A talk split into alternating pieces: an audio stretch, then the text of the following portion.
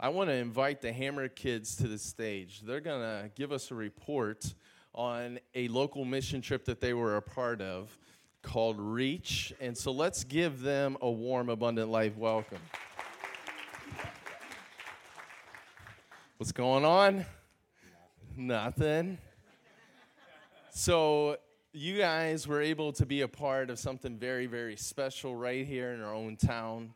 Um, last I heard, there were like 350 high school, middle school. Was it just high school or was it middle school kids too?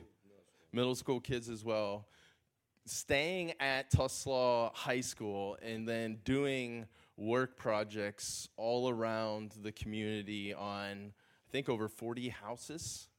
So you were able to participate in this, and I'm just curious, you know, what was this like for you? So, Taylor, can you tell us what a typical day was like on this trip? okay, so we woke up at like 6:30 and then um, we like we would wake up and then it was kind of like an open like breakfast. So like you'd wake up, get ready, go to breakfast, and then after breakfast we had morning session, which is kind of like um, kind of like devotion, like um, with ev- like the whole like everyone. And then after morning session, we went and we went to our work site, and we got to our work site around like eight o'clock ish, yeah. And then um, after and then at our work site like at lunch we would have like devotions with our crew and then um, after that we would finish out the rest of the day and then we'd get back to the school at like three o'clock and then we would have um, dinner and then evening session and then after evening session we had lights out so that's about it Matt Ellington told me uh, his kids in his uh, room didn't go to sleep till really late, and then they wanted to get up in the morning and run like five miles really early before six o'clock. Man, you participated one morning, didn't you? Monday. Did it Monday. All right. and then you were smart, and you're like, "I'm done with this," right?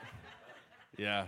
Um, Van, tell us what were some of the things you did on these homes. Why don't you tell us that?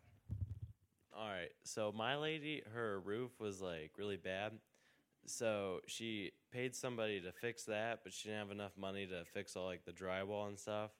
So I was inside fixing like the drywall. She had like lots of like black mold and stuff like that. And her deck on the back of her house was like really rotted out and stuff like that and like unsafe. And um so we like put like a porch on to her back house. Yeah. And um, she had like lots of like dirt on the outside of her house. So we TSP'd the outside of her house, which is like heavy duty bleach. And that was just like what was on our list. But we did a bunch more like that wasn't like supposed to be done. Yeah. yeah. But like good. I, I was going to ask how you felt about that, but. That's great. You know, I was really disappointed a crew didn't show up to help me put up our pool. So I'm just saying, I'm, I, that's the one thing I was frustrated with. So no, that sounds awesome. I'm sure she was blessed. I'm sure the, the people were so blessed to have you guys do that. Um, Van or Aiden, what um, what was your like looking back? What's a favorite memory from the trip? What what did you enjoy most? So the first two nights, you're supposed to go to bed at what? 10:45. Well, good old uh, Nate Yost was like, "We gotta go get some food and stuff." So we kind of like, right when we got back, it was like a half hour, 45 minutes after bedtime, and they weren't really happy, but we were happy. yeah, we went to like, was it, John George's? We went back to the church to grab a cooler. We just like ran some like, little errands, like just real quick and it was that was my favorite. Did you get a double trouble from John George's? Yes, for sure. Tell us how God showed up and revealed himself through the trip, Taylor. So, at the beginning of the trip, I was actually really anxious about it because like there's people coming all across the country and like we don't we didn't know who's going to be like in our crew, so like we hadn't meet new people. And like I was just anxious about it because like I didn't know how they were gonna like view me and like I don't know like you know you had to be like vulnerable with these people, and um I don't know I was just really worried about it, and then um so I was just like praying that God would just like soften my heart and just like just to go into the week with op- an open mind, and um so the first night we got our like our crews and then we learned like what project we would be on. And so actually like god really blessed me and comforted me and i got to work on ryan and leanne's house. And um, i also so i had a double crew and a p- girl on the other crew that was working with us. She was from our youth group megan. So like it was just really cool how god just like like really just like comforted me and blessed me and that so yeah How would you say, Van, God revealed himself during the week to you? Um, I guess kind of like the same thing, just like relax, made me like relax because I was really nervous on my crew. But I didn't have anybody from our youth group on my crew. But like all the people on my crew just like really like kind of just like accepted me and like just like let loose. So, yeah.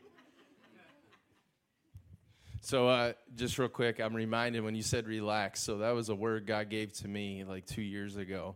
And it's a word that Dallas Willard, a, a philosopher, great theologian, when um, he was talking to a friend of mine now, he asked, you know, what's one word you would use for Jesus? And my friend came up with all these words that we would normally come up with holy, righteous, powerful. And then my friend asked Dallas Willard, well, what one word would you use to describe him? And he said, relaxed, relaxed. And that's a word that penetrated my heart. That in Jesus' easy yoke, we can live in a relaxed, light way, right? So that's, that's a great word. What is God teaching you, you believe now? What do you believe He's teaching you now as you get back into a normal life rhythm? Anything? Aiden, I'll let you answer that question. Deal. Um, giving grace to other people, and I need to learn to rest more on Him.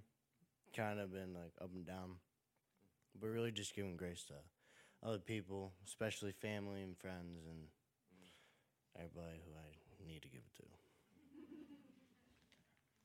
Amen to that. Hey, I'm so thankful that you were willing to take a step out in faith, right? You you got outside of your comfort zone and guess what?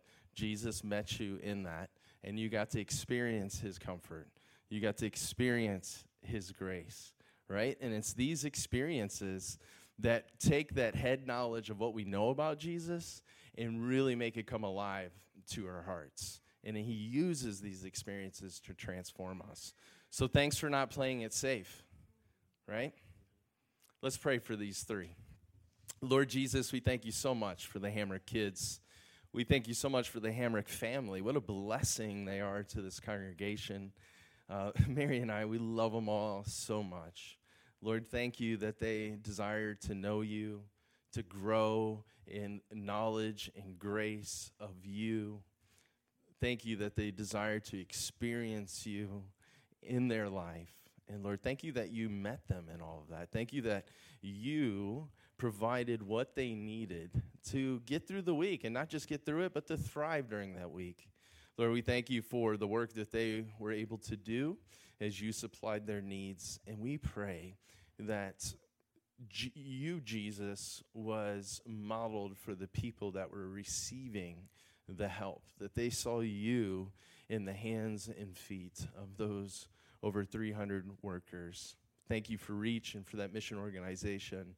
We pray that you would bless them, that you would enable them to continue to impact communities with your kingdom power.